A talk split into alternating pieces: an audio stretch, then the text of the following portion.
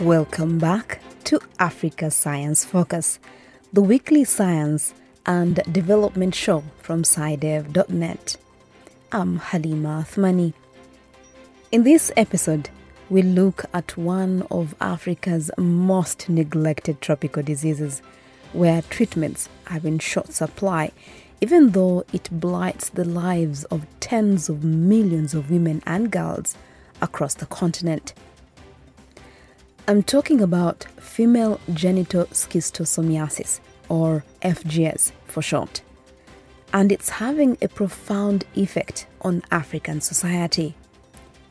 Doctor Tijani Salami, a physician and sexual reproductive health expert, as well as founder of the Sisters Caregivers Project Initiative in Nigeria, talks to our reporter, Michael Kaloki, about a disease which affects an estimated fifty million women and girls across the continent.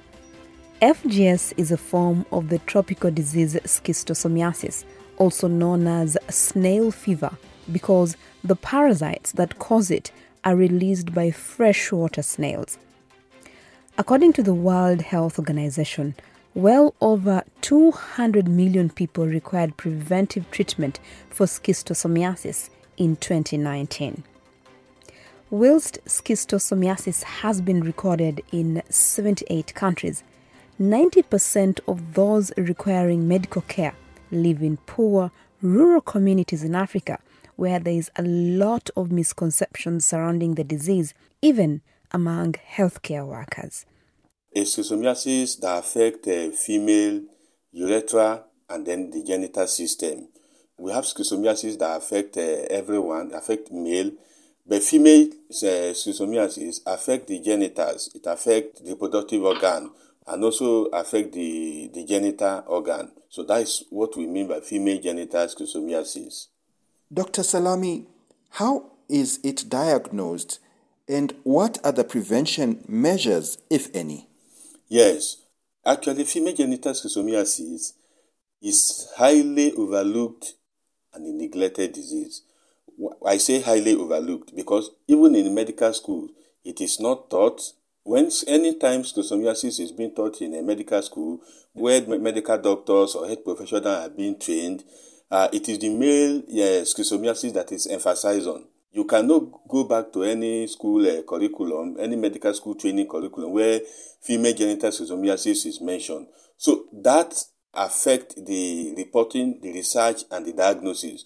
So as it is now, diagnosis is, is not uh, something that has been really worked on for now. So what we do now is presumptive diagnosis. We look at the symptoms, look at the symptoms, evaluate the patient, and then uh, have a high prediction that oh, this patient is uh, suffering from female genital schistosomiasis.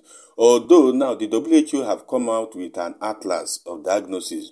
The atlas of the diagnosis is that you are expected to inspect the vulva, inspect the vaginal area of the patient, of the female.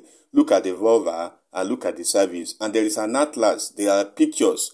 But in this case, when there is a schistosomiasis infection, there are patches you are going to see. By the time you inspect the, the vulva, the vaginal area, or the, the cervix, so you are going to see some patches. And those patches have some resemblance for, for what you are going to see in the atlas that the W H O give. So every health professional uses that atlas to diagnose uh, female genital schistosomiasis.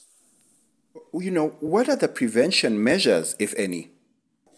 We need to be, to understand that the disease is not a sexually transmitted disease, because people that will be hearing when you talk of reproductive uh, organ and all those, so their mind may be shifted that oh, it is sexually transmitted. It is uh, female genital schistosomiasis is never a sexually transmitted disease. It is acquired when a woman is exposed to water, to water body, fresh water body that carries the the parasite of the schistosoma. As the woman gets to fetch water, or as the woman is washing, uh, doing a house chores, if he's using fresh water that has not been that has not been treated, so and the parasite is there, the parasite penetrates into the skin, and then uh, from there it goes to the to the urethra and genital area, and then uh, causes damage in those areas. Prevention now is to be able to provide potable uh, and clean water, treated water. Once the water is treated, whether you are using it for bathing, you are using it for cooking, you are, you are using it for for washing. So, and the woman will not be exposed to the parasite. So the prevention is to is provision of potable and treated water for, for women. Why is it categorized as a neglected tropical disease? Neglected tropical diseases are diseases that are not getting attention because it affects the poor. There are about group of twenty diseases by W H O, by World Health Organization, that is in this category, and the female genital schistosomiasis is one of them. It's neglected among neglected tropical disease. When I mean, what I mean is that schistosomiasis is classified as a neglected tropical disease broadly. But when government want to, to, to intervene, all the intervention that has been going on, it will be targeted for male genital schistosomiasis in terms of research, in terms of diagnosis, in terms of treatment. Nobody talk of a female genital schistosomiasis. So among even the neglected tropical disease, it is also neglected. Among it is highly overlooked. Why do you think no one is talking about it? Yes, I think it, it it's all about inequalities of genders and then lack of uh, funding of uh, you see, because of the symptoms it presents, we have some other we have women uh, that are coming with uh, such symptoms that look similar like other disease. For example, symptoms of a vagina itching or vaginal discharge, blood in the urine. Every, any physician or any health personnel, we think of pelvic inflammatory disease. That is what has been taking people's attention from uh, the female genital schistosomiasis. So its ability to know, to be able to know that this one is not a, a, a pelvic inflammatory disease, this is female genital schistosomiasis. That is, is the knowledge. So basically, uh, Doctor Salami, what you're saying is that uh, it could be sometimes uh, misdiagnosed as another condition. Very well. It's, it's highly misdiagnosed to, to be pelvic inflammatory disease, because they, the symptoms are common. Yeah.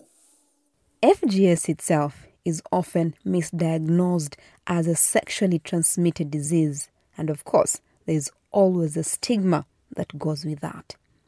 As such, treatment for the disease is in short supply.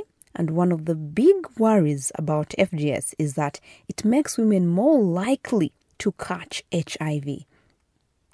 That's because it causes open sores, inflammation, and exposure to blood, giving easy access for any virus to enter the body.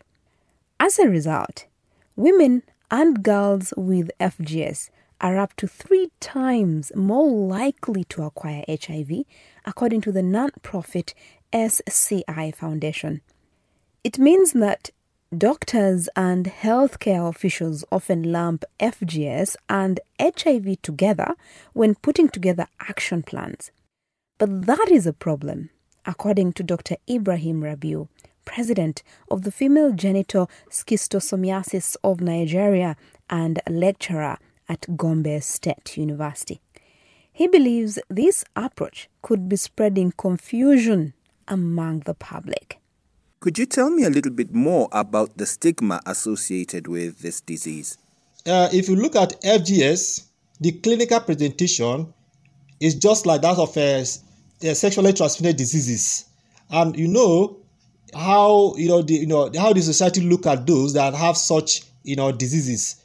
So the the, the F G S is not known among the public; it's not among the doctors. So once girls and women presented with such, you know, they will think that, okay, this girl is promiscuous. Even among married women, there's okay, they may be, this uh, married woman is involved in uh, extramarital activities. Not know that this is not sexually transmitted diseases. It's uh, F G S, which is not transmitted through sex. So this one give, you know, you know, uh, you know, give stigma to those that have it. Not only that, uh, marital discord, you know, to arise from it because, uh, you know, you know, they can't explain how come about this. So it's a, you know, the stigma attached to it is a problem, giving the girls and the women a kind of depression and isolation. So we need, with time, with, you know, with our awareness creation, you know, we, we hope to, you know, reduce this stigma and, uh, you know, look at it the way it is, not S T I. What is the prevalence of this disease in Nigeria? is an emerging public health that affects fifty million girls and women in sub-Saharan Africa. It is a neglected gynecological disease that affects up to seventy percent of women affected with schistosomiasis. And we all know Nigeria was ranked first in twenty fifteen as has the highest prevalence of schistosomiasis in Africa. And it is endemic in most of the communities in Nigeria. So, we don't have any documented uh, uh, evidence. But then, if you look at it, there's no communities in Nigeria that doesn't have schistosomiasis.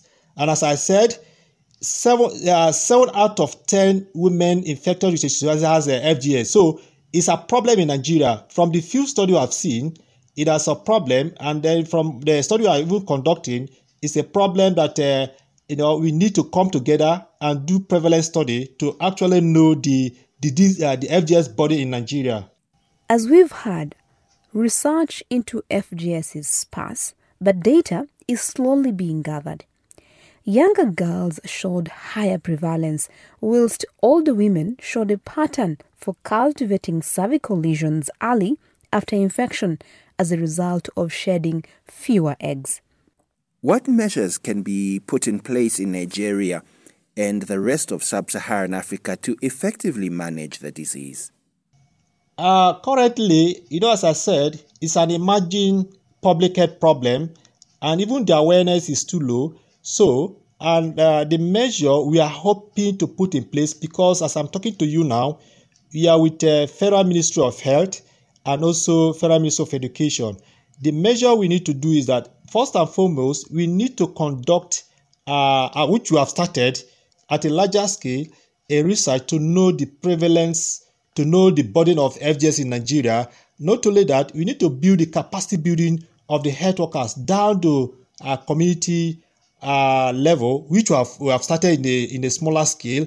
And also, not only that, we need to continue creating awareness using you know, available means, I E C, you know, information, communi- uh, education, communication uh, tools to reach out to you know the community people that, look, this is not S T I. You know, it can be cured.